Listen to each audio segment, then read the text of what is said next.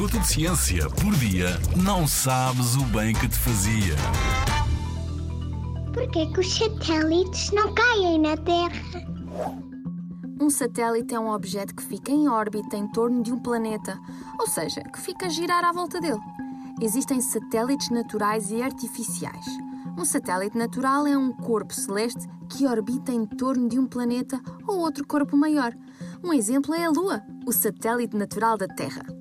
Já os satélites artificiais são quaisquer corpos produzidos pelo homem que orbitam em torno da Terra.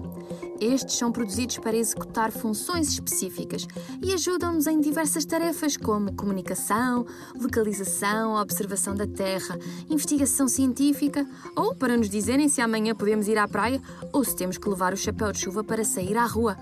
Então, e por que é que os satélites não caem na Terra? A razão pela qual os satélites artificiais não caem na Terra é a mesma que não deixa a Lua cair sobre nós. Os satélites deslocam-se a uma velocidade que os faz viajar em linha reta e a força da gravidade encurva essa trajetória, fazendo com que descrevam uma órbita circular ou elíptica em torno da Terra. A velocidade a que o satélite orbita compensa a força da gravidade que os atrai para a Terra, fazendo com que nunca caiam sobre nós. O primeiro satélite a ser colocado em órbita foi o Sputnik, pela União Soviética, em 1957 e tinha a massa de aproximadamente 83 kg.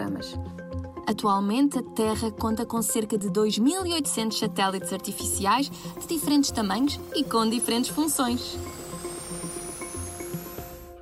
Na Rádio ZigZag, há ciência viva, porque a ciência é para todos.